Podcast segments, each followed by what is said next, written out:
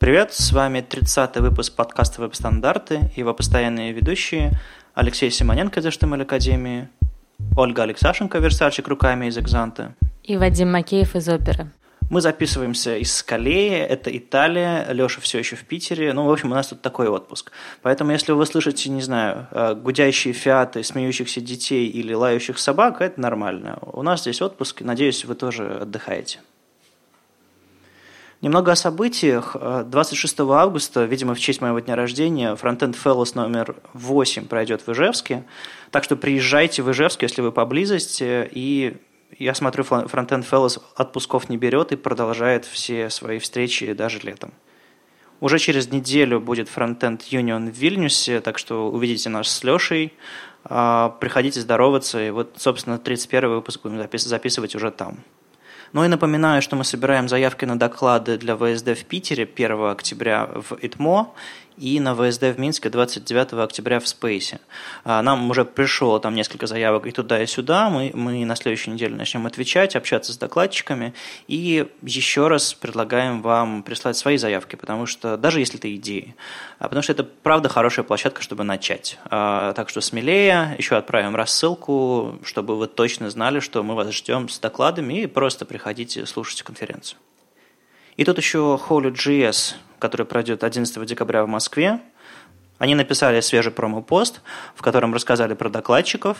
Там из самых э, интересных докладчиков Аксель Раушмайер, э, такой крутейший э, спикер по JavaScript, он там прочтет Keynote, так что хотя бы ради Акселя, наверное, стоит прийти. И еще забавно, они озвучили цены. Там, если вот прямо вот сейчас купить билеты, вы заплатите 4000, но останетесь без обеда. А если заплатите 6 тысяч, вас накормят обедом, а если вы заплатите 12 тысяч, то, наверное, вас пустят в, в джакузи с докладчиками. Ну или что-то там такое, типа ужин, бэкстейдж и все такое. А если вы будете тупить, ну это, в общем-то, будет 10 тысяч, 12 тысяч, а то и 24 тысячи. Поэтому, если вы правда собрались на конференцию, видимо, время покупать билеты. На этой неделе, как и в течение последних месяцев, каждые две недели выходит новый новый релиз Safari Technology Preview. На этот раз 11. А в этот раз они продолжили шлифовать эм, свой браузер. А, много там тоже, опять же, всякого пофиксили, улучшили. Ничего такого сильно глобального, но шлифует. Мне вот интересно стала другая штука. Так как э, скоро совсем выходит э, новая операционная система для маков, которая будет Safari 10, тут все больше и больше появляется различий между Safari 10 и Safari Technical Preview. И ребята из команды Apple как раз этой неделе высказались о том, что э, да, Safari Technology Preview, он немножко немножко про будущее, он немножко идет вперед. Поэтому это нормально, если вы видите какие-то технологии, например, те же самые гриды, включенными в Safari Technology Preview, и не увидите их э, в 10 версии Safari. Пока не очень понятно, как у них э, выстроен этот процесс. То есть вот в Chrome, например, понятно, у нас идет Canary, потом идет бета, потом идет релиз, и все понятно, кто куда перетекает. У ребят из Apple пока не очень понятно, кто во что перетекает. Но, тем не менее, есть Safari Technology Preview, в которой можно посмотреть, над чем в Apple работают. В прошлом релизе у них была батарея похожих изменений э, по поводу каких-то веб-API, в этом выпуске то же самое. Они большой список всяких методов и э, функций сделали чистку в них и сделали а, параметры э, обязательными по спецификации. Кстати, не знаю, как с этим э, в других браузерах, но вот целая батарея изменений, типа сделать этот, этот параметр обязательным, сделать этот параметр обязательным в куче в куче методов, там типа set timeout, а, window post message, exec comment и, в общем, многих других. То есть, ну, вот такая вот фоновая постоянная работа с браузерами, и довольно интересно за ней наблюдать в, в changelog'ах, потому что раньше об этом не было ни видно, ни слышно. И еще интересный момент, который я вытащил в, в описании новости, когда анонсировали Safari Technology Preview 11, то, что они починили как работу Markway. Markway, если, если кто-то не помнит, и слава богу, кстати, это такой элемент, в который, если вы засунете текст, текст начнет прокручиваться, как бегущая строка. А, мы все кто давно в вебе работает, э, баловались этой штукой, некоторые даже умели из нее классные вещи делать, а сейчас, в общем-то, мало кто ее использует, потому что она ну, не рекомендована в спецификациях, потому что это как бы оформительский элемент, но все равно вот ребята из Safari взяли и починили его. Там был момент, когда при каком-то атрибуте э, оно там э, дергалось или вообще не запускалось, в общем-то, было плохо. И наши пользователи ВКонтакте, ну, наша типичная рубрика, а, спрашивают, а нафига чинить всякое старье? Старье нужно чинить для того, чтобы браузеры были совместимы друг с другом. А когда всякие новые крутые API делаются, они делаются, наверное, сегодня лучше, чем когда-то делались старые. Но мы не только новые API используем, мы берем и используем старые базовые штуковины в вебе. Поэтому э, чинить такие вещи стоит. И другие говорят, мол, нигде не используется Маркви, но используется. Если вы хоть раз покупали билеты на сайте РЖД, на главной странице, когда вы открываете ее, вы сразу видите бегущую строку. Так это, это бегущая строка, старый добрый Маркви. Помните этот голос на вокзалах? В связи с участившимися случаями чего-то там предприняты усиленные меры. Вот это вот такая вот бегущая строка. Каждый раз, когда я ее вижу, я слышу этот голос. На самом деле а, мы сейчас вот э, на передовом крае разработки видим только а, красивый такой очень современный веб, но существует огромная такая вот а, теневая сторона веба, например, там японские сайты, вообще всякие азиатские сайты, где э, верстка ну, вы не представляете, какая она. Она такая, какой она была лет 15 назад.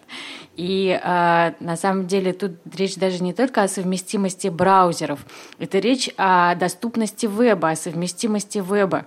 Браузеры должны поддерживать, э, ну, просто обязаны поддерживать какие-то старые вещи, потому что веб, ну, зачастую он не обновляется. Вот, вот когда вы последний раз заходили на сайт Libru, например, он же вот как был 20 лет одинаковый, он так и остался.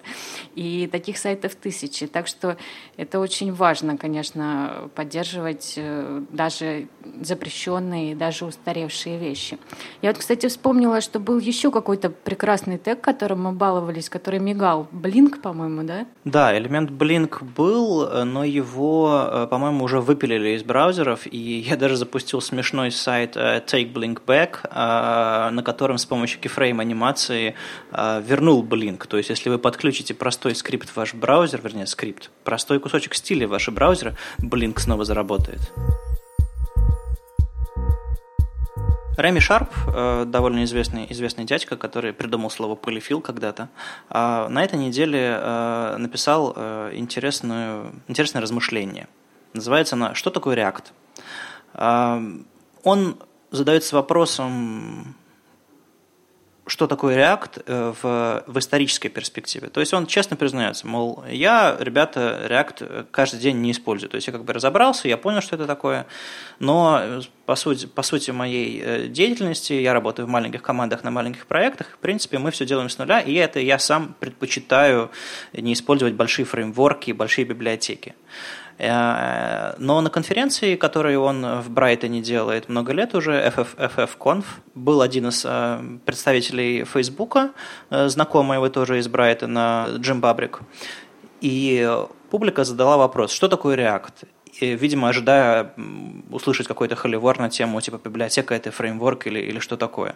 А Рэми честно сказал, что React это такой, знаете ли, э, маленький всплеск на глади исторической, который как бы как сейчас появился, так потом и уйдет. И через 10 лет никто э, будет не React, будет что-то новое. Не будет там Angular, Ember и React, будут какие-то другие вещи. И э, это открыло довольно интересную дискуссию. И вот тот самый э, Джим Пабрик из Facebook сказал, что React это на самом деле э, такой момент, когда родилось что-то технологически новое, и его можно было выразить только таким образом. Поэтому вот э, как когда-то Flash показал нам, что может быть, не знаю, анимация, что может быть медиа, что может быть э, какое-то крутое скриптование, так сейчас, видимо, React показывает нам, что могут быть какие-то крутые вещи, и веб должен изменяться. Реми говорит, что он скорее видит React э, в следующей версии стандарта DOM, чем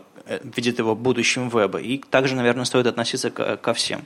В общем, довольно интересный э, свод размышлений на эту тему, и там даже есть сравнение React с jQuery, не в смысле, что они делают одинаковые вещи, а в смысле популярности, что когда-то мы все писали исключительно jQuery, и jQuery помог нам преодолеть сложности с браузерными API и на самом деле улучшил браузерные API, потому что там тот же самый Query Selector, скорее всего, да, я не сомневаюсь, был э, унаследован из jQuery подход к выборке э, по CSS-селекторам.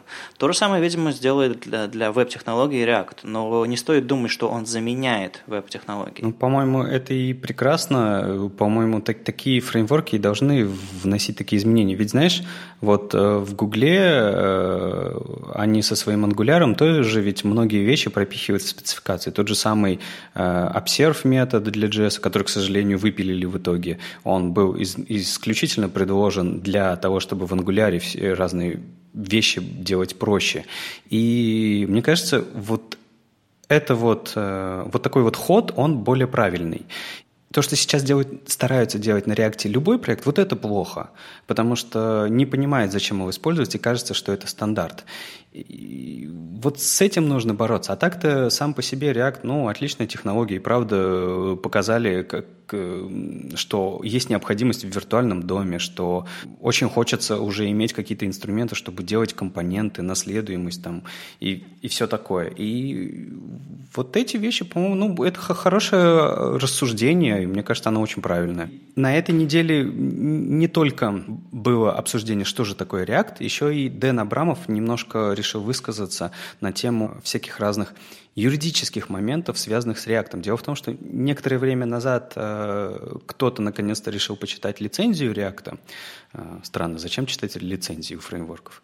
Но, тем не менее, ребята выяснили, что на самом деле в лицензии React не все так гладко, и если ты делаешь проект на React, то Facebook имеет много всяких ручек, которые они могут прикрутить к тебе и там, например, э, заставить тебя не делать этот проект или еще что-то.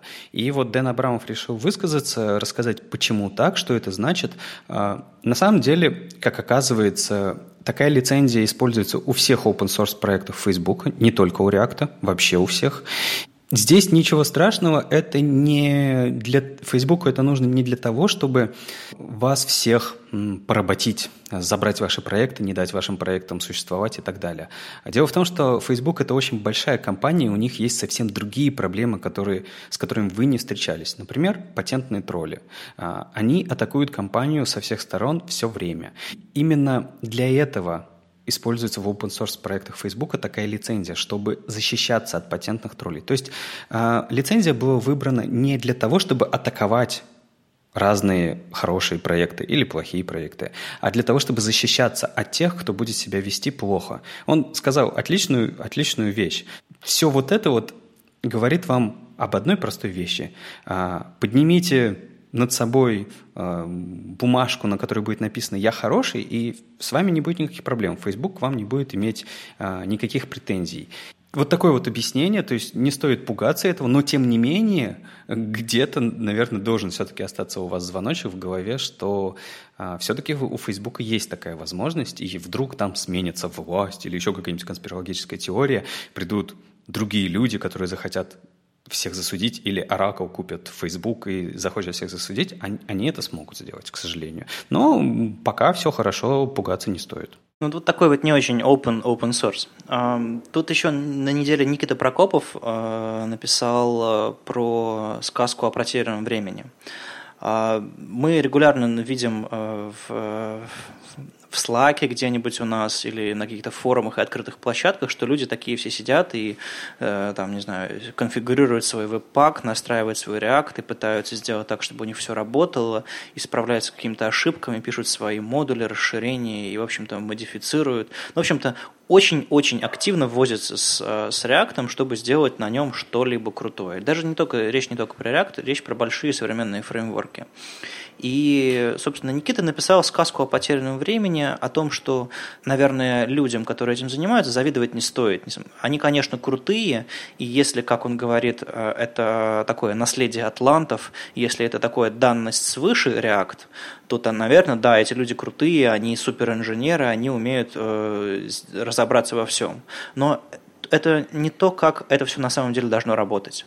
Вот его основная мысль. Он говорит, что если вы на самом деле сталкиваетесь с такой ситуацией сегодня, самый адекватный способ – это тихо, тихо плакать в углу, а не гордиться тем, что вы разбираетесь в огромной машинерии. Он приводит пример, как React, э, ClojureScript и RAM, стек, на котором он пишет сейчас, как они, какие безумные вещи происходят внутри, а, и как все на самом деле не гладко и довольно-таки сыро в этом, в, в этом стеке. Еще раз сравнивает э, вот эту вот ситуацию с, с бегом Э, э, с дырявым решетом, из которого постоянно вылезает вода, и мы не латаем дыры, а мы бежим быстрее и пытаемся сделать так, чтобы решето было побольше. На самом деле, очень интересная, конечно, точка зрения, такая нестандартная для нынешней разработки.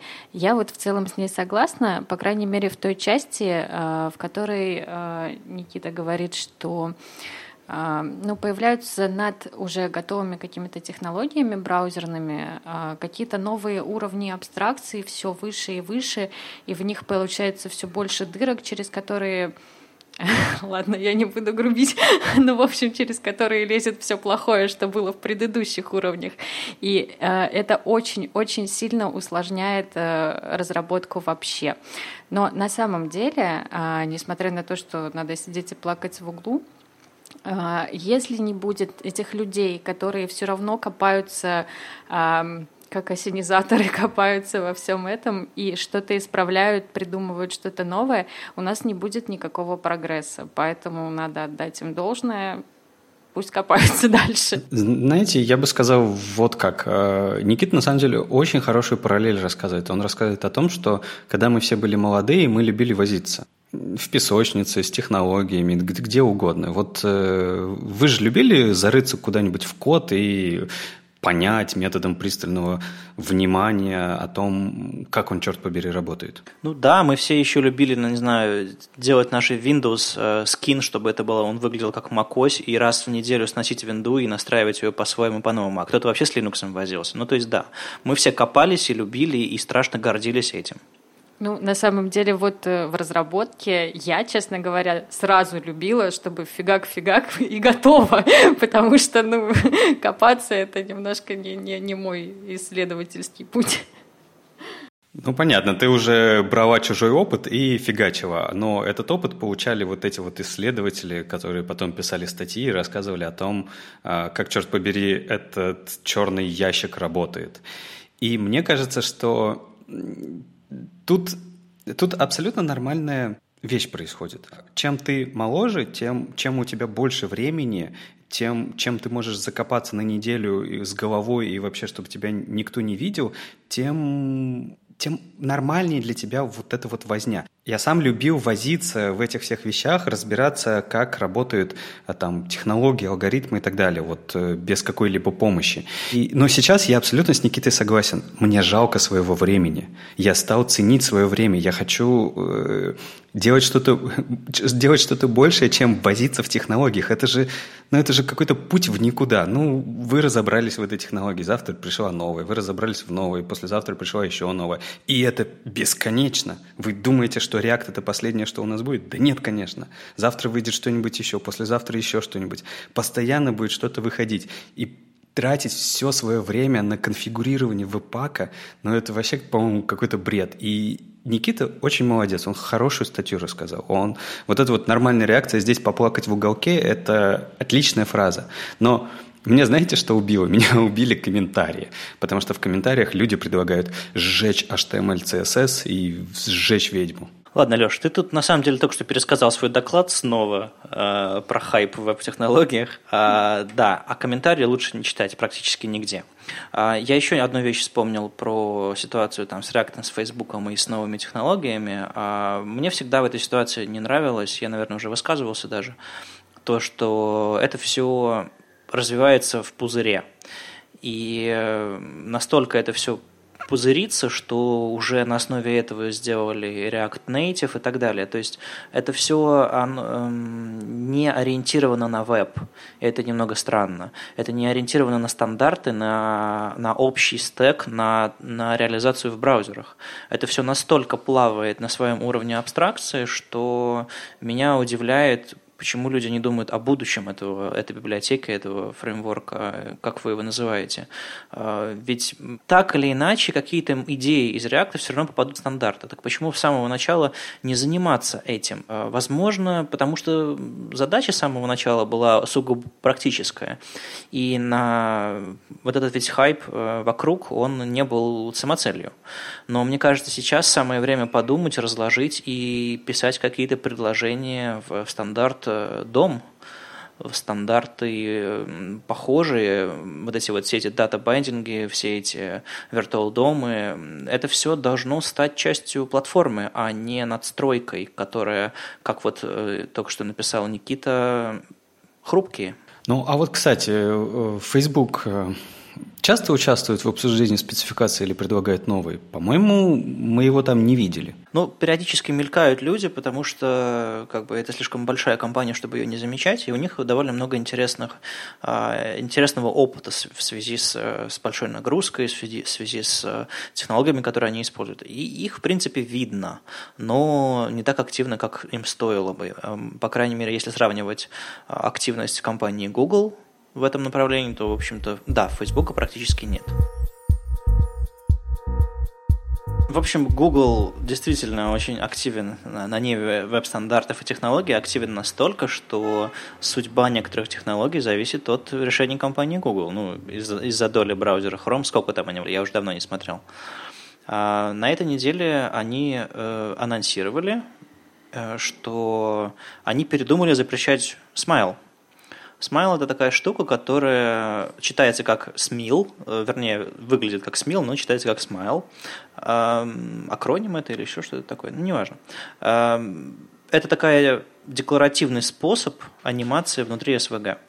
Мы привыкли к тому, что анимация это либо там JavaScript, неважно какой там API, библиотека, а анимация это CSS, keyframe animation или какие-нибудь транзишены. А есть еще декоративная анимация, это когда вы с помощью всяких XML подобных э, тегов описываете анимацию внутри SVG. Это самый древний, по-моему, способ анимировать в вебе, который был, когда мы про него еще не знали особо. Э, он поддерживается во многих браузерах э, исключительно не поддерживается в браузерах э, Microsoft. То есть в Internet Explorer, в Edge его нет. И в какой-то момент э, года полтора назад э, ребята из разрабатывающих Chrome анонсировали, что, знаете, а мы тоже не будем его поддерживать, хотя поддерживали. Это случилось потому, что во-первых, Edge, Edge и Internet Explorer не собирались его поддерживать. Во-вторых, потому что это как бы довольно-таки сложный на самом деле механизм для анимации. Он несовместим со, э, со многими современными технологиями, там keyframe animation и так далее. То есть их сложно связывать друг с другом. И он еще неадекватно реализован с точки зрения кросс-браузерности. То есть в разные браузеры по-разному э, анимируют смайл. То есть, э, посмотрев на это, ребята из, из Chrome подумали, а нафига он нам нужен? А тут за эти полтора года сообщество настолько заволновалось по поводу потери смайла, столько всего, столько всего в вебе интересного, сделанного на смайле может потеряться, и мы еще не готовы тот же самый э, Web Animation использовать адекватно или всякие там CSS-ные штуки, допустим, анимация по контуру какому-то, чтобы объект двигался не просто влево-вправо, а вот именно по описанному контуру. Внутри CSS есть такой способ э, Motion Path, но он сейчас адекватно не поддерживается. А тут вот решили Smile выпилить. Смайл все-таки выпилят, э, решение остается в силе, но его выпилят попозже и тогда, когда напишутся адекватные полифилы. И, возможно, какие-то сервер-сайт решения, которые конвертируют одну смайл-анимацию в другую, либо какие-то JS-ные полифилы. Но суть в том, что разработчики Chrome ответственно отнесутся к, э, к запрету, э, вернее, к выпиливанию технологии смайла из, из Chromium. И это прекрасная новость, значит, нам не нужно бояться, значит, веб останется совместимым, а не просто из него удалят какую-то часть ненужную. У меня вот такой вопрос. А зачем все-таки его выпиливать? И вот э, почему не доработать его? Я понимаю, что сложная технология, она сильно отличается, но почему не сделать Smile 2 там или что-нибудь такое? То есть вот эта вот идея, мы напишем полифилы для того, что мы выпилим, потому что мы не хотим, чтобы это было, но тогда, черт побери, зачем мы пишем полифилы? Ну, эм, ты хоть раз писал анимацию на смайле? Честно говоря, нет. Ну вот, а я писал. Я в 2009 или 2010 году делал доклад по СВГ. А, и доклад назывался «Веб в кривых» или что-то такое. А, и там я делал какие-то демки на смайле, в частности, там гипножабу из футурамы с аудиодорожкой, очень пугающая, мы в новостях постили. И э, с анимацией я возился. И она довольно-таки, если сравнивать ее с Keyframe Animation, если сравнивать ее с JavaScript API Web Animation, она довольно-таки замороченная. На ней, правда, сложно писать. И э, для сложных случаев разработчики все равно будут использовать какой-нибудь GreenSock, какой-нибудь Snap SVG, какие-то другие вещи JavaScript, которые, у которых гораздо больше возможностей, у которых а, более адекватный синтаксис. И, с другой стороны, поддержка со стороны э, Microsoft. Они явно сказали, что они эту штуку реализовывать не будут. Ну, точнее, они воздерживаются от комментариев в основном, но учитывая, что даже в Edge в котором как бы все, они реализуют все вообще, что хотят сообщества, они ни, ни, ничего не говорят про Smile, то, видимо, это плохо. А как, поскольку у Edge доля огромная, ну ладно, не огромная, но значительная, а, то о серьезной совместимости и о серьезном а, о серьезной анимации на смайле речи быть не может, к сожалению. Речь идет исключительно о каких-то старых, о старом коде, о каких-то возможностях, которые ну, можно показать не во всех браузерах. Я, знаешь, э, больше к чему вел? Не к тому, что Smile простая технология и так далее. Окей, я не против, что она сложная и что она не нужна. Но просто позиция Гугла, она какая-то слабая. Делаем, не делаем, делаем, не делаем. Ну, то есть, что, что за сопли разводят? Они, например, для XP убрали поддержку. Я не вижу, чтобы они сказали, а, ладно, мы передумали, на XP все-таки пользуются хромом, давайте мы вернем хром для XP. Ну, убрали и убрали. Молодцы, нормальная позиция. А тут добавим, уберем. Ведь ну, э, они говорят, что мы потеряем огромное количество смайл анимаций. Но смайл сделанная анимация уже, да, в вебе, она же все равно не будет играться ни в Edge, ни в других браузерах. Ну так Почему? Почему вдруг они пошли на попятную? Тогда верните мне CSS-регионы. Надо тебе на Change.org петицию написать. Ага. Ну, смотри, тут просто, а, как я в самом начале сказал, они очень э, влиятельны э, в, в сфере веб-технологий. А, и их решения на самом деле очень сильно сейчас формируют э, ландшафт текущего веба и будущего веба. Поэтому, наверное, э, они показали на этом примере, что э, веб-технологии нужно не просто выпиливать, а делать так, чтобы была обратная совместимость. И даже если в этом смысле люди воспримут правильно этот, это возвращение смайл ненадолго, чтобы написать к нему полифилы, это будет правильное движение со стороны Google. Наверное, я бы не выпиливал вообще. Я бы оставил эту штуку как э, старые свойства, которыми мы сегодня не пользуемся, или там всякие старые теги, которыми мы сегодня не пользуемся. Я бы, знаете, и Blink не выпиливал, а, и Марквик бы не выпиливал. И мне кажется, надо просто делать так, чтобы эти куски кода не мешали новому коду, но все равно оставались для обратной совместимости. Мы в прошлых выпусках э, обсуждали э, такой трюк, который позволяет делать дисплей блок, дисплей none, ну, грубо говоря, прятать элементы с помощью дисплей none хитрым образом, чтобы, если, бы, если там не дисплей блок был в самом начале, а, допустим, дисплей flex или дисплей grid, или дисплей inline блок, чтобы ваш, ваша верстка не ломалась. А, и тут на этой неделе пришло понимание, что этот трюк все равно трюк и даже хак. А, потому что Рэйчел Эндрю написала про новое свойство из спецификации CSS Display Module. Свойство называется Box Suppress. Оно сделано специально для того, чтобы показывать и прятать элементы. Ну, вы скажете, что у нас, у нас уже есть дисплей-блок, э, э, точнее, дисплей none, чтобы прятать элементы. У нас есть visibility hidden, чтобы прятать элементы, но э, оставлять их э, место под них. У нас есть там position absolute 0.0 какой-нибудь, чтобы элементы тоже можно было как-то прятать. Но, понимаете, с этим много всяких сложностей. Вот самое популярное свойство разработчиков Display None, его использование вырывает элемент вообще из потока, и он не рендерится, но еще и прячет его от всяких assistive technologies, которые помогают людям э, читать ваши страницы, а не видеть их. Была необходимость для нового свойства, которое специально для, хорошо решает задачи спрятать, прятать и показывать. И ведь раньше у нас э, с горем пополам эту задачу мы решали на дисплее, а потом у нас появился дисплей Flex, как я уже говорил, дисплей Grid, у нас всегда был дисплей inline блок, и поэтому вот это вот переключение туда-обратно всегда было неудобным, и, и, а теперь еще и оно и опасно, потому что кто знает, что там было в самом начале. И приходится трюковать. Поэтому у Box Suppress есть а, три новых значения, которые делают все гораздо более понятно и адекватно. Есть Box Suppress Show, Discard и Hide. А, show – это значит, ну, по умолчанию показано. Hide – это что-то вроде дисплей это что-то вроде visibility hidden, но блок прячется, как будто это display none.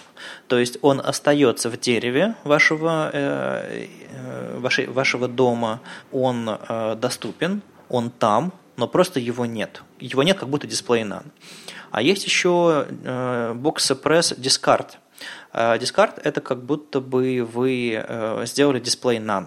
То есть элемента нет, а его еще и в дереве нет, и он не рендерится, его совсем, вот совсем при совсем нет. И это свойство еще нигде не поддерживается. Это черновик этого, этого модуля. И Рэйчел Эндрю не просто рассказала о новом свойстве, которое никем не поддерживается, и, господи, какая разница. Она рассказала о решении задачи, которая у нас есть, и мне кажется, это правильное решение задачи. А еще она задала вопрос, точнее, предложила всем нам высказаться. Адекватно ли это? Э, насколько это решает ваши задачи сегодняшние. Может быть, именование не то. И так далее, и так далее, и так далее. А, и тогда эта штука будет реализована в браузере максимально адекватно с учетом мнений большинства. Хотя она и так, в общем-то, уже получает фидбэк, хотя люди все равно уже э, не самые глупые пишут этот черновик, но мне кажется, чем больше мнений, тем, чем лучше наши стандарты в итоге будут. Ну, вроде бы э, вот эта штука решает проблему Тоглера, поэтому вот если мы смотрим исключительно для этой задачи решения, то, по-моему, оно отличное. Единственное, меня вот, знаешь, э, мне вот даже интересно, э, может кто-нибудь соберется и послушает все наши 30 выпусков э, с Нового года и соберет статистику, как часто мы говорим про новые свойства. А, потому что мне кажется, что мы постоянно говорим про новые свойства, они все появляются, появляются, прибывают новые. И вот Оль, тебе вообще не страшно? Ты вообще запоминаешь их всех? Ведь их когда-то придется использовать. Ну, нет, на самом деле, если честно, я их, конечно, не запоминаю, только разве что встречается что-то действительно а, я понимаю, что оно действительно может мне пригодиться. Например, вот это свойство, оно мне кажется очень-очень полезным, потому что Вадик вот правильно сказал про множество разных типов дисплей, да, я, например, сама сталкивалась с тем, что вот у меня дисплей Flex есть, да, а мне надо убрать этот блок, и потом я ему устанавливаю дисплей Flex обратно, и это как-то, ну, странно, да, то есть это не прятать, показывать, а как-то, ну, что-то другое. Поэтому да, их очень-очень много. Я обычно всегда жду какого-то уже, знаете, ну, такого состояние спецификации, когда ее уже признали все, когда ее там уже на 60% внедрили, и тогда я уже начинаю прицельно что-то изучать, запоминать и пробовать. А так это очень сложно, ну, практику держаться на самом передовом краю. Есть еще другой паттерн, который пытается комбинировать Display None и Visibility Hidden. Ведь Display None у нас вырывает из дерева, а Visibility Hidden просто прячет. А, так вот, есть такой э, класс Visually Hidden, который сейчас э, как миксины э, используют многие. Он, по-моему, пришел из каких-то там, э, из какого-то бутстрапа, наверное, или еще откуда-нибудь. Но, грубо говоря, это доступный способ спрятать содержимое. То есть его нет на странице совсем, но в дереве оно есть. То есть это не дисплей none. Так вот, вот это вот Box Suppress Hide решит эту проблему это не только для, то, для тоглеров показать, спрятать, а это еще и для того, чтобы прятать какой-то текст, который не нужен визуально, но нужен для доступности. Как, допустим, какие-то заголовки, которые ваш дизайнер не, не нарисовал, но для доступности содержимого их было бы хорошо иметь на странице, чтобы читалка передвигалась по странице, адекватно читала заголовки. Вы даете заголовкам Box Suppress Hide, они там, но их можно читать. Это который клип использует, да, э, набор? Да, там клип, position absolute 0.0, border 0 и так далее. То есть как бы спрятать в нулевой, в нулевой блок с position absolute, но не вырывать из дерева совсем. Ну да, крутая штука. Мы ее тоже у себя используем, как раз таки для этого же. Тут на GitHub вышла статья э, в блоге GitHub о том, как они э, немножко упростили их способ э, публиковать сайты прямо из ваших репозиториев. Ну, проще говоря, что они сделали с GitHub Pages. Они добавили две простые новые функции.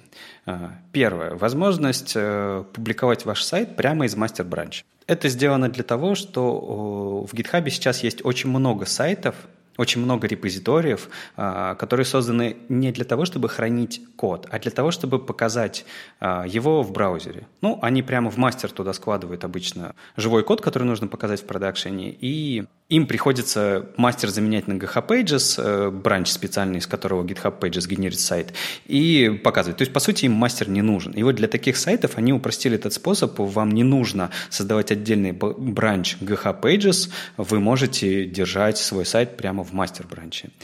И другой момент, они посмотрели, что а, многие проекты, многие open source проекты держат хотят держать и документацию, и код в одном репозитории. Но документацию они хотят показывать в браузере.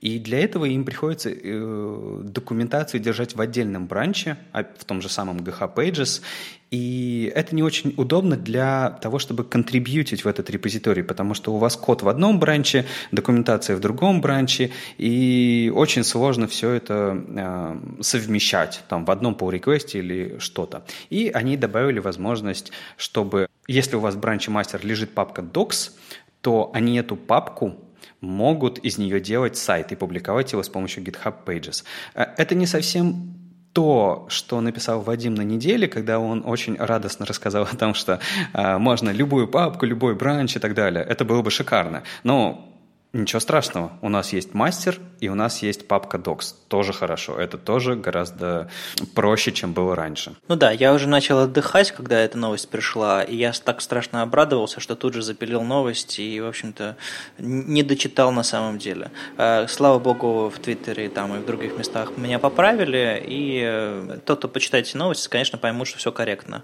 э, по комментариям. Но, правда, наверное, стоило ему сделать шаг дальше и просто сказать, чтобы э, у каждой папки в вашем репозитории появлялась настройка стать корнем вашего сайта, и все. И любой ветки. Зачем они ограничивают так? Ну да, они решили две задачи. Задачу, когда репозиторий исключительно для показа и когда документация. А если я хочу назвать свою папку не docs, а documentation, если я люблю целые слова, э, ну вот, буду страдать. Ну, то есть, странно, но все равно спасибо. GitHub развивается, и это, на это приятно смотреть. Да, мне кажется, они просто не решали все подряд задачи, а решили две конкретные задачи. Я думаю, перед э, их взглядом есть огромная статистика, где они видят, как используют GitHub Pages э, у них. И они просто решили два самых частых используемых кейса. Вот и все. При этом, ну да, это, наверное, хороший такой задел, чтобы в будущем еще улучшать а, этот сервис. А вообще, а, как по-вашему, GitHub Pages, он вот сильно упростил а, быструю выкладку чего-то в интернет. Вот мне кажется, а, я даже просто по ученикам по своим вижу, что вот это вот, это правда такая, знаете, тихая революция произошла. Я, я, может быть, громко это говорю, но тем не менее, у нас ребята не знают, ну, я не знаю, плохо это или хорошо, но тем не менее, у нас ребята не знают, что такое FTP, они никогда не выкладывали туда, они не регистрируют домены, им все это не нужно. Вот это вот поднять сервер свой, настроить там какие-то э, конфигурации или купить хостинг и в этих дебильных панелях там копаться и пытаться настроить. То есть им, чтобы выложить свое портфолио или еще что-то, сделать там сайтик на коленке, вот этот огромный пласт вообще не нужен. Они идут на GitHub Pages и решают все свои задачи. Это же, это же вот правда э, штука, которая упрощает жизнь всем. GitHub Pages – это новый народ.ру. Если вы достаточно стары, вы помните, что когда-то был такой хостинг, на который можно было загрузить файл, ну, по FTP, или просто через морду его, веб-морду отредактировать. И у вас магическим образом заводился сайт, не знаю, сайт.народ.ру. И это, собственно, первое место, куда я опубликовал свои, свой HTML. И, слава богу, у нас нашлось новое место, где можно сделать то же самое. Оно технологически более навороченное, но с тех пор прошло сколько? 10 лет. И, наверное, уровень э, образования поднялся настолько, что сейчас можно и GitHub Pages сдавать людям вместо народа. Не, ну на самом деле это очень-очень круто. А, я вот тут тоже попробовала GitHub Page в свое время, несколько месяцев назад, для личного проекта.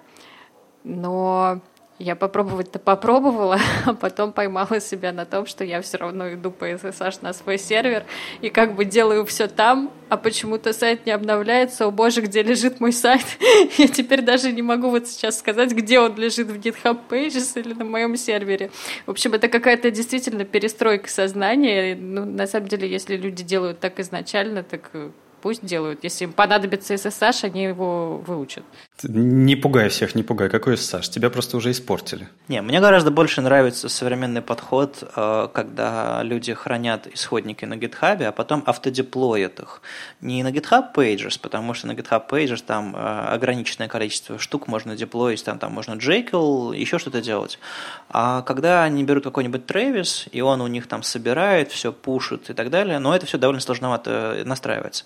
Но вот зато э, сайт Web Standards Days конференции э, мы что-то редактируем прямо на GitHub по-быстрому или пушим в мастер бранч, и оно через, через минутку-две деплоится на наши сервера собственные, без каких-то там GitHub Pages без какого-то там CNAME в корне, чтобы там действительно хоститься на GitHub. Хостимся сами, но вот э, здорово. И то есть любой человек, который может нажать, кнопочку редактирования э, в интерфейсе GitHub, может предложить свои изменения на наш сайт. И это, по-моему, по-моему, классно. Есть такой сайт, с которого я начал свое серьезное образование в интернете. Э, он называется A List Apart. Это такой сайт, который давным-давно стартовал, стартовал Джеффри Зельдман, а, и многие другие люди принимали участие в развитии, тот же там Эрик Мейер и многие-многие-многие другие. Так вот, этот сайт э, через какое-то время развился большое сообщество, у них есть встречи Event Apart, они, кстати, отметили 10 лет в этом году, Web Standards Days скоро тоже отметит, э, мы скоро до 10 лет тоже доберемся, я думаю. Так вот, э, на этой неделе они запустили конкурс, он называется 10K Apart.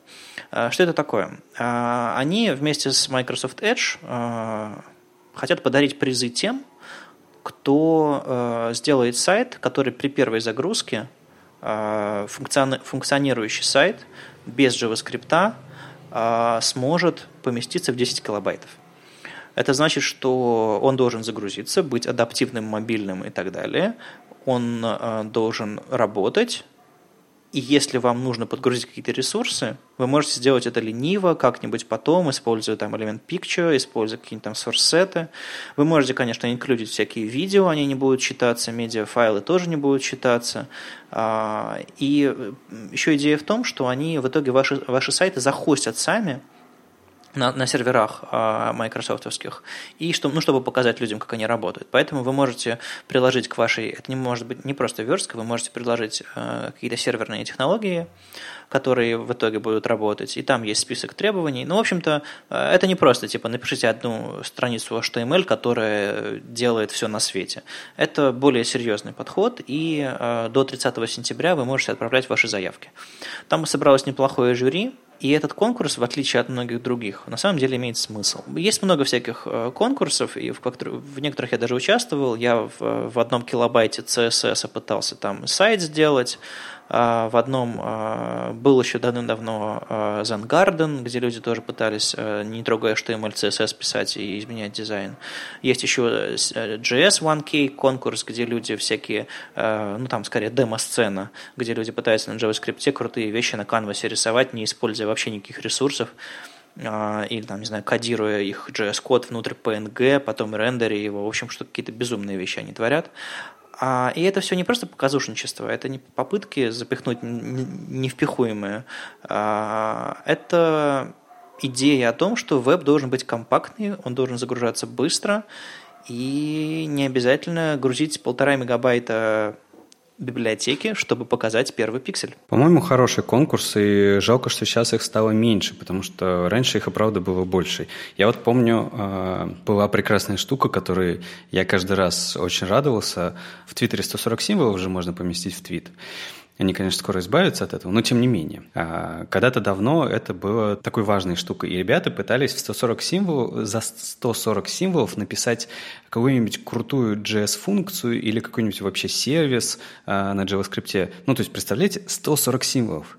Вот, например, когда-то в там, я не знаю, в каком, в 2014 году Эдди Османи написал э, офлайновый текстовый редактор в браузере за 115 символов. Это же вообще круто. Ну, то есть, конечно, вы посмотрите, когда на, на код, вы поймете, что он э, использовал э, много трюков.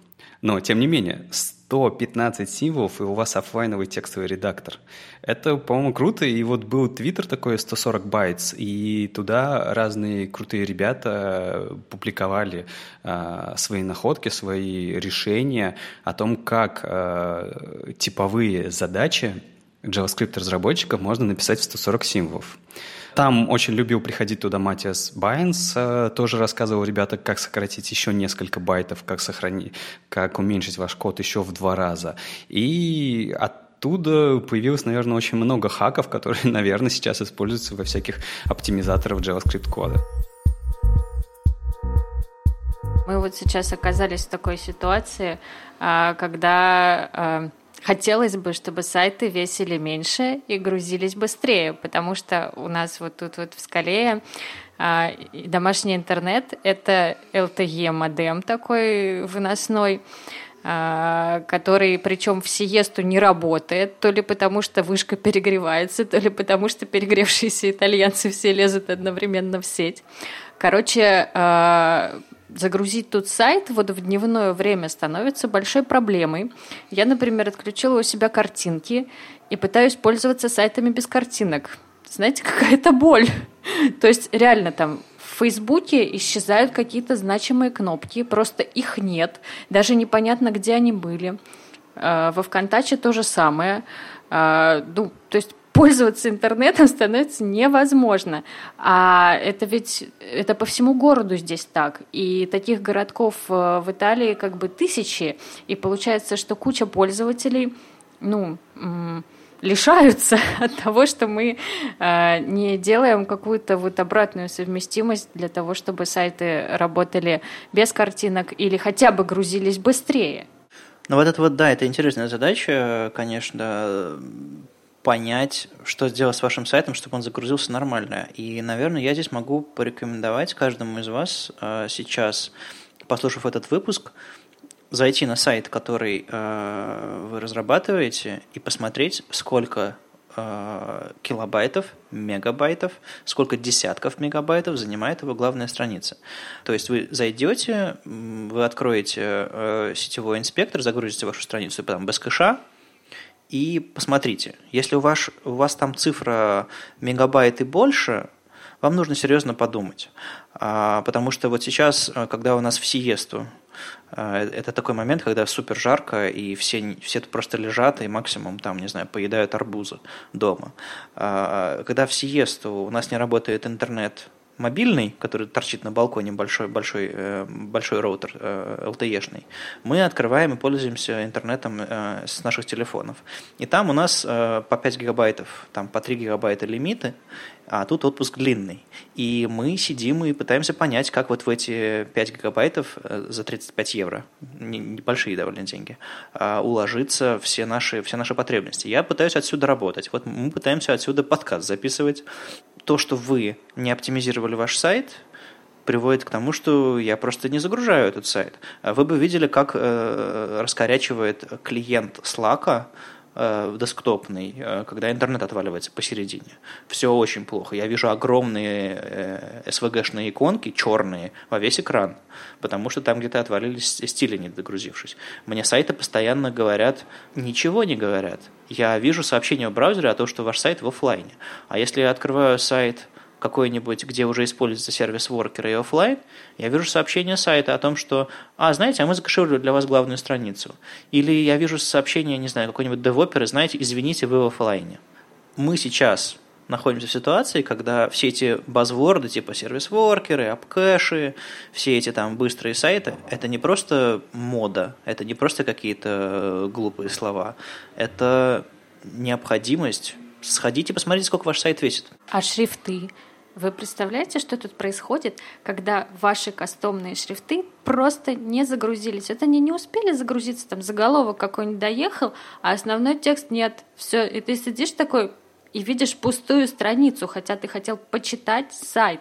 Это ужасно. Ну да, я тут зашел на Engadget, какую-то новость почитать про то, что там батарейки стали в два раза больше. Ну круто.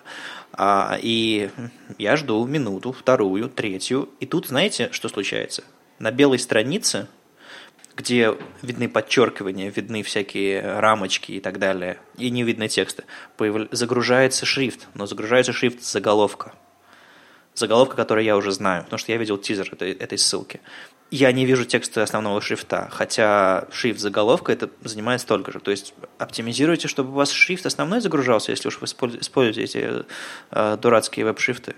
Ну, то есть вы сейчас слышите ворчание двух перегретых ребят в отпуске, у которых нет нормального трафика, но это, это мы здесь такие. Мы скоро уедем к нормальному интернету, а люди, которые живут здесь, они живут так постоянно, и на основе этого они выбирают, какие сайты, какими сайтами они пользуются, а какими нет.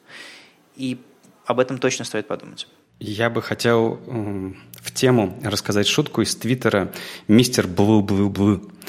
«Ой, не фоткай меня, у меня стили не загрузились». «Да брось, ты красивая, у тебя верстка семантичная». Прекрасно.